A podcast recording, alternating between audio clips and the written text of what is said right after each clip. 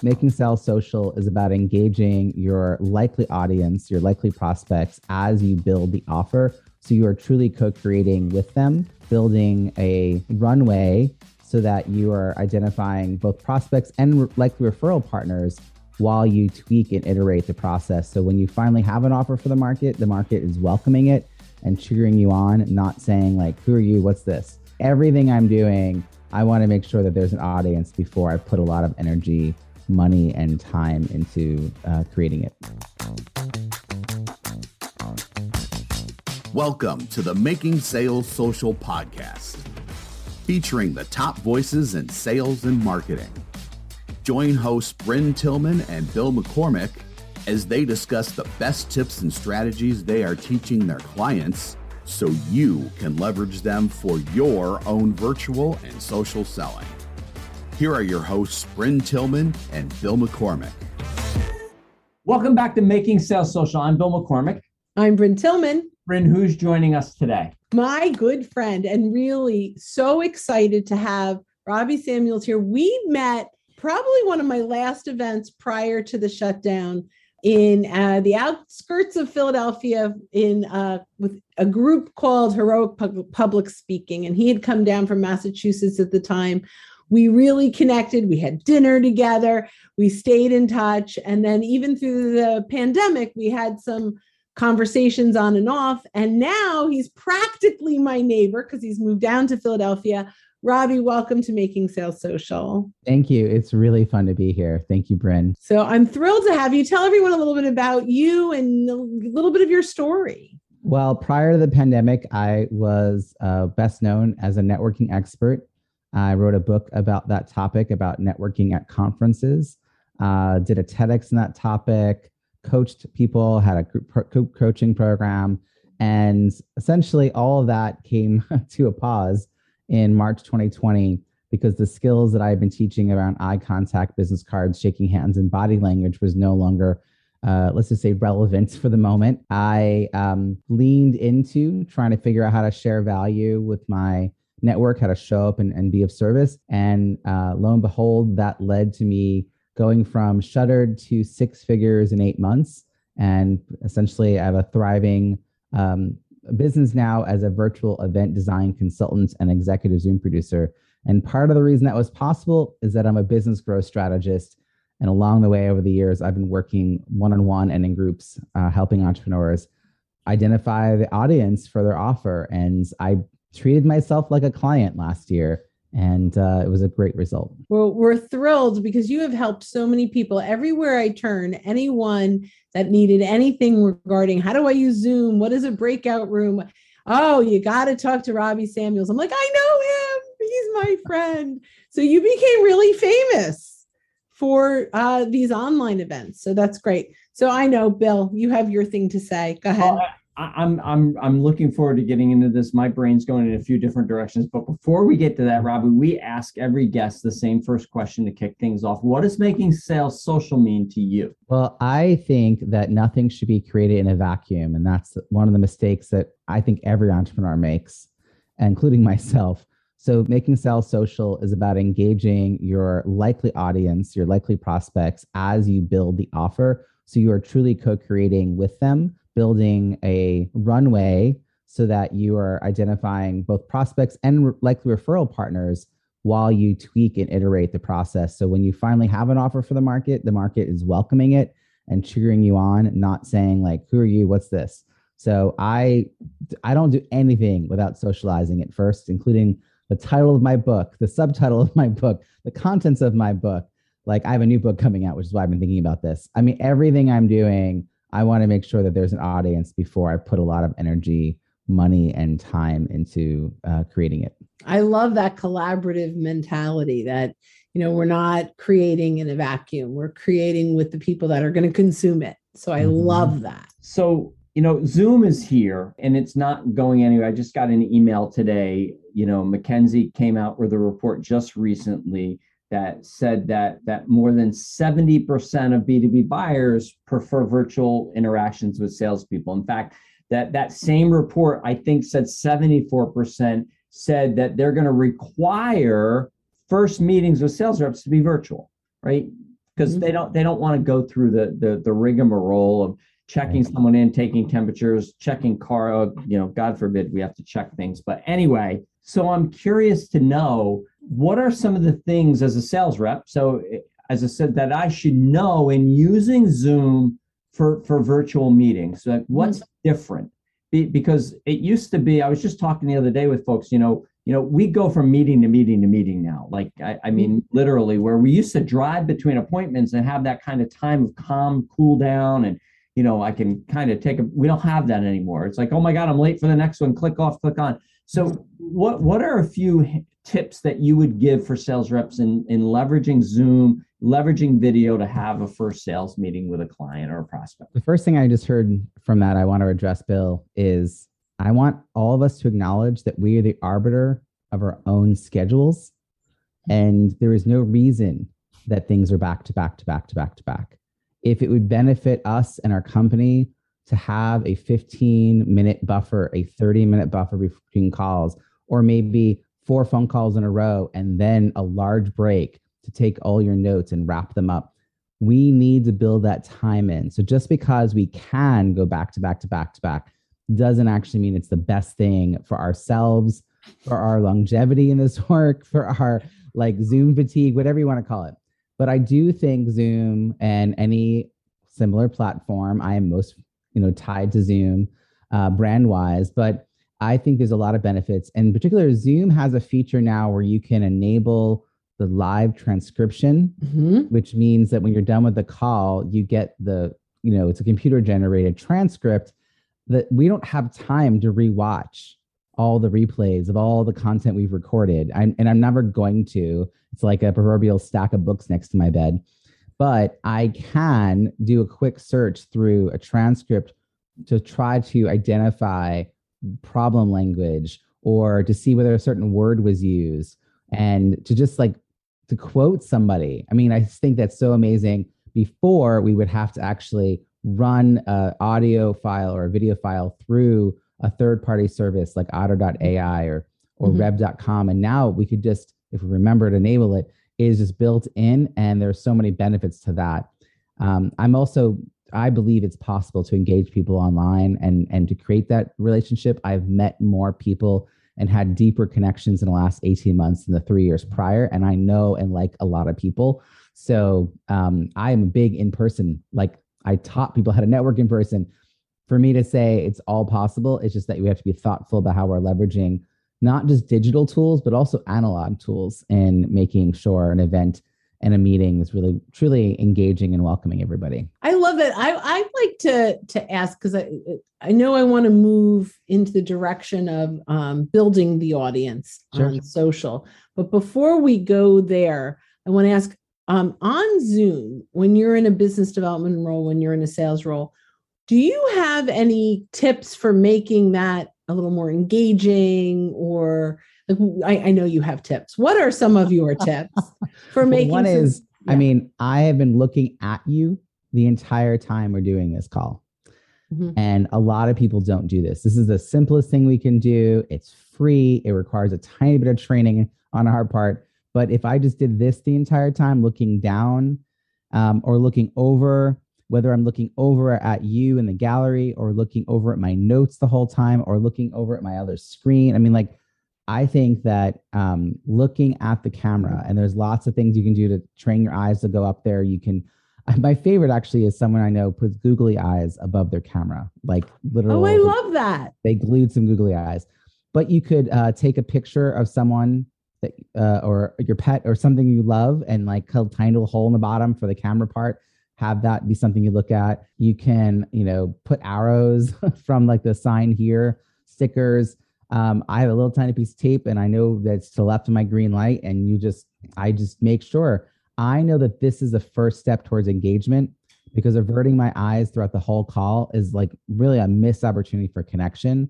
And everything else we do are bells and whistles compared to this. Like this is baseline know enough about your content to not have to be staring down the whole time. So I love that. And I need to hear that because I'm looking at you from right. my, like, I'm looking at your mouth move. And then, oh, but you don't see that. You see me looking down because your picture is below mine. So I, I, need to hear that. I did a whole presentation that was recorded for an outbound conference, and I was looking at the side the whole time. Right now, there's three of us, so you could actually drag me from the bottom to the top row and move me underneath your camera. Oh my God. How easy is that? And now I'm really looking at you and the camera. Right. Smart. Yeah. That, I, I got what I needed. That was awesome. Mic dropped. Yeah, I got I got yelled at, so I, I've got to build I've got to build buffers into my into my schedule. But yeah i mean often so i look at the the dot. There's a on my camera there's a, a white dot. That's what i look at all the time. Uh, but but it does there is a got to weigh it because a lot of communication is nonverbal right? I, I actually your periphery virtual vision is quite good because um, when i've got a gallery full of people i can see when someone's smiling or shifting. I'll call yeah. out their name. Um, that's another form of engagement to acknowledge oh yep brynne gets it now Brynne's going to give me a big smile. Yeah. Right. And like over time, I have cultivated those people into being regular attendees of the events that I host because they now feel identified as part of that community. I mean, I think that's that's part of this is like how do you help people feel like they're they're they're part of the experience. I will tell you, putting you right under camera is such an easy thing. And now it's yeah. so easy. I love that. Um, so talk a little bit. One of the areas you are so strong in is building an audience, building mm-hmm. people that want to attend your events, building this online network. So we've been saying sales, but salespeople need to network. They used to go to trade shows and conferences and uh, you know business card exchanges and now mostly they just they have zoom for networking now i have done a few networking events one of them uh, I went to one that you were in, and I've been to some where we've just sort of showed up. I'm like, oh, look, Robbie's here, right? So that's been yeah. kind of fun. And I've had a better connection with some people from these Zoom networking events than I ever have in, in an in person loud room with a keynote that I've got to get to and like oh and then oh I want to get to the crab cakes right like all those distractions are gone but mm-hmm. talk about at, how do you draw in an audience? How do you build an audience uh, for networking? Looking to up your LinkedIn game? The Social Sales Link team has you covered with our LinkedIn Sales Accelerator, a guided social selling program that includes training, coaching, and so much more. Visit socialsaleslink.com slash in for more details. Again, that's socialsaleslink.com slash in. Well, yeah, because I mean, there's audiences for what you're trying to sell. Um, the thing I, I would just say about that is that I tend to work with entrepreneurs, particularly entrepreneurial women in their 50s and beyond, who are working on their product market fit and uh, lead generation once they figure that piece out. And for me, I'm always telling them to lean into their existing network and go find people who know, like, and trust them. And I have a whole process called Wake Up Your Network which is giving you an opportunity to really identify people who would recognize your name and you would love to hear from out of the blue, and then deciding whether they fall into the bucket of likely prospect, likely referral partner, coffee chat, or we'll snooze them for now and save them for the next version of whatever I'm trying to sell or do or build. So I just think for whatever we're doing, whether it's an event or it's a product or service or whatever, that us understanding who are those people that are go-to people in our network to help us spread the word, make introductions. You know, to me, we've already met 80% of the people we need to know to be successful.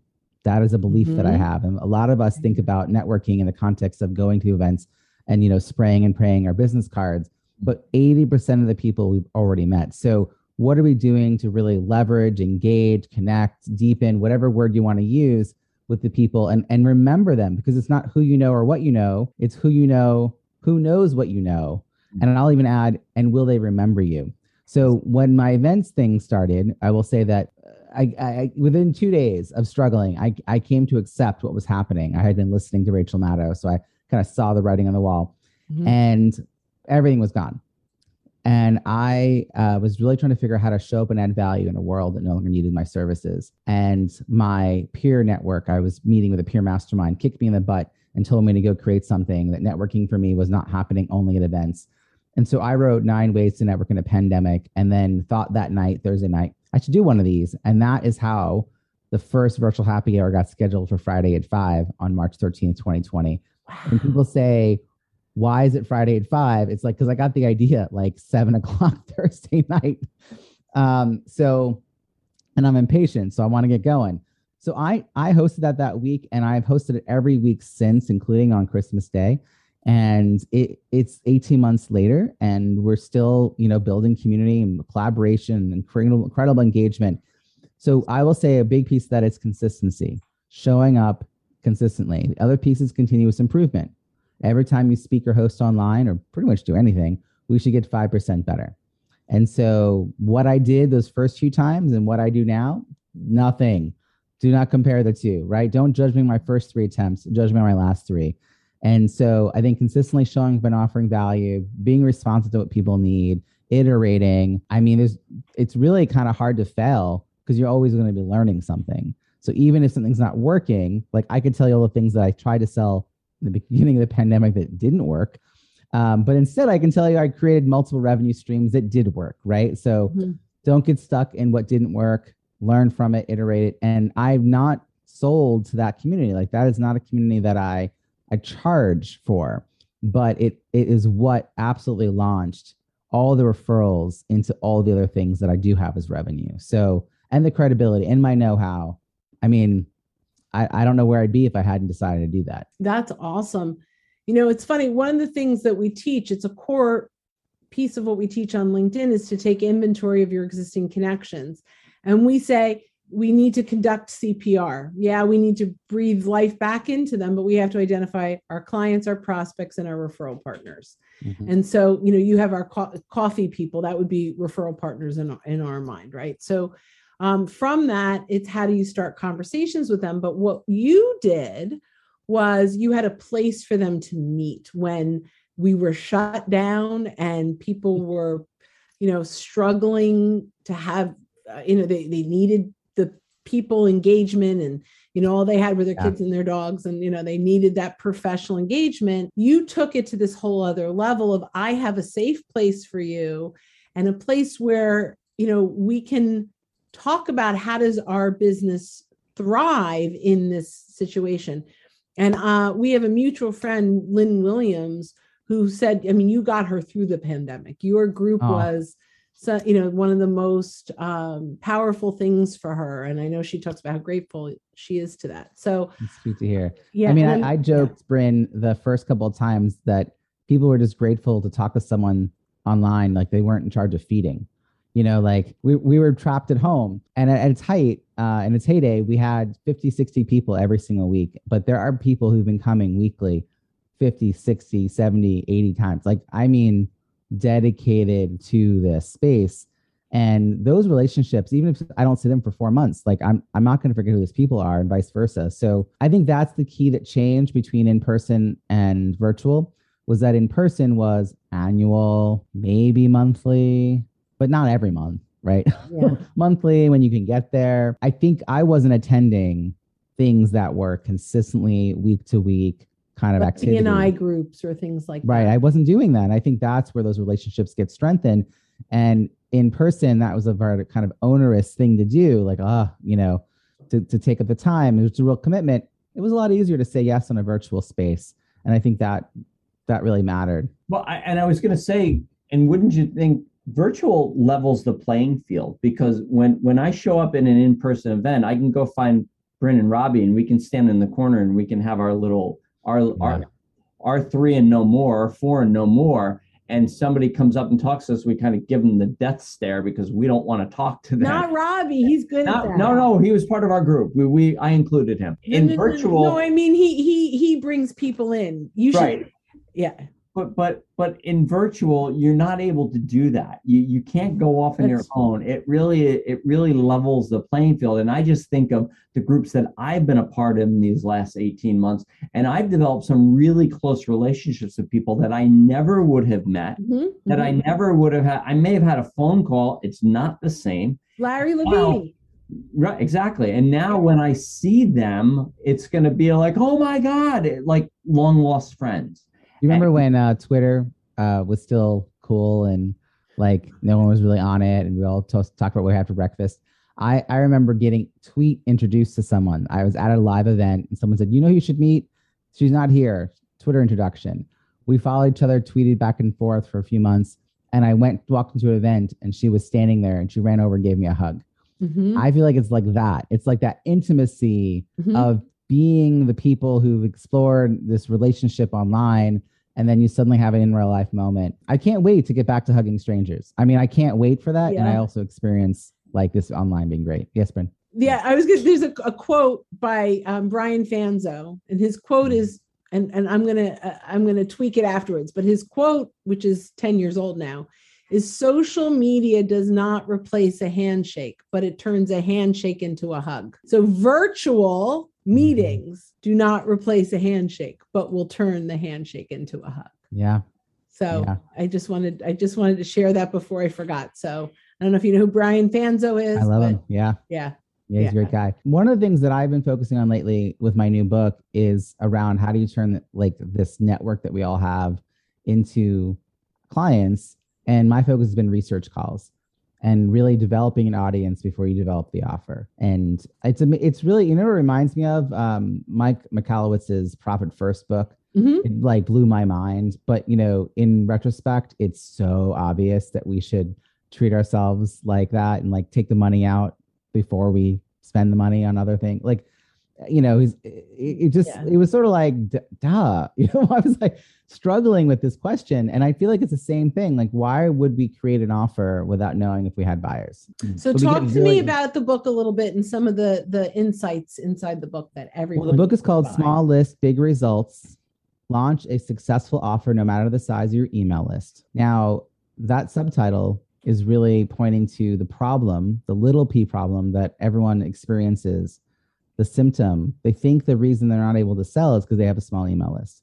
So they go and they hire people to help them build an email list. But they already have a network. So you could have a zero email list, a 100 person email list, a 2000 person email list. It doesn't matter. You have a network of mm-hmm. people who already know, like, and trust you that you've probably known for 10, 15, 20 years. And it's a question of how do you wake up that network and have those research calls, identify the problems that people are saying they have, which is I call them their symptoms, but I call them little p problems because in, in the minds of those people, they're problems, but they're not the problem that you see as an expert. And uh, one of the things I think we often do is there's a mismatch between the solution we sell and what people think they need. And Mm. so we're selling a solution and people are like, I only have this little tiny problem. That's that's that's not me. And so we need to make sure in all of our marketing, all of our outreach, all of our conversations, whatever we're doing, that we're always helping people kind of think differently. So they're not just thinking about their small p problem, but they're becoming more aware of the actual problem. And maybe realizing like you might be a person who can help them with a solution Mhm. right? Like starting to see you as that guide. And then ultimately, it's a question of what is the cost of inaction? If you know there's a problem Mhm. and you have a solution and you have a guide, not taking action, what, you know, and then the question is, is, is there a now moment? Is this, is, and at that point, people are just asking to work with you. Like I'm all about attraction based selling. I'm not Mhm. just pushing things on people that they don't need. So I, I, that the book is really about that. The solution is not build a bigger email list. The solution is to go and think about your network. But it also talks about goal setting and how you know working with 12 week sprints is a lot of storytelling. I have this idea that in between 12 weeks, so rather than quarterly goal setting, which is something I was an advocate for for a very long time, um, and, and benefited from greatly, that you do 12 weeks and then you have four weeks where you're not focusing on all your goals.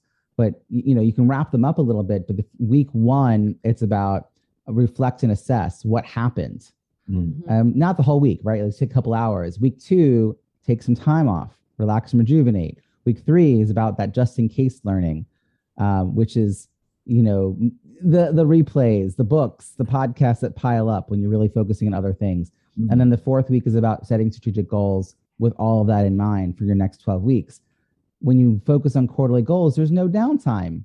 You're always taking from your goal time. If you take time off, if you do anything that's not focused on those goals, it's it feels like we've got to keep running. And I think there are Mhm. problems as entrepreneurs is that we don't build in that downtime. So um, I've been doing that now for the last year and a half, and it's been very helpful to see looking ahead that I have time off built into my calendar um, and time to do all these thi- these pieces. That's awesome. I don't. So I have to start listening to this. I'm the back to back to back to back to back till 9 p.m. every night.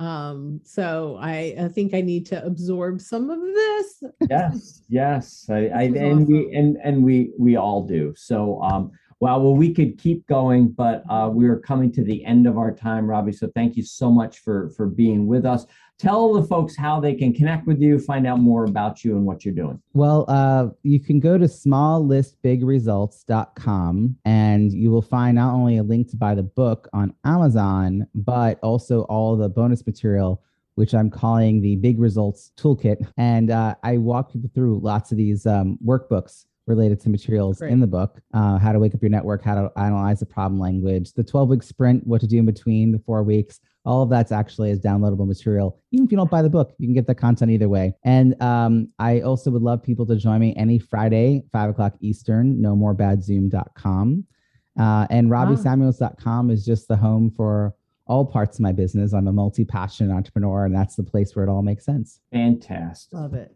yeah well, this was so much fun. Thank, thanks for being with us uh, for another My pleasure session of Making Sales Social. And to our listeners, thanks for joining us.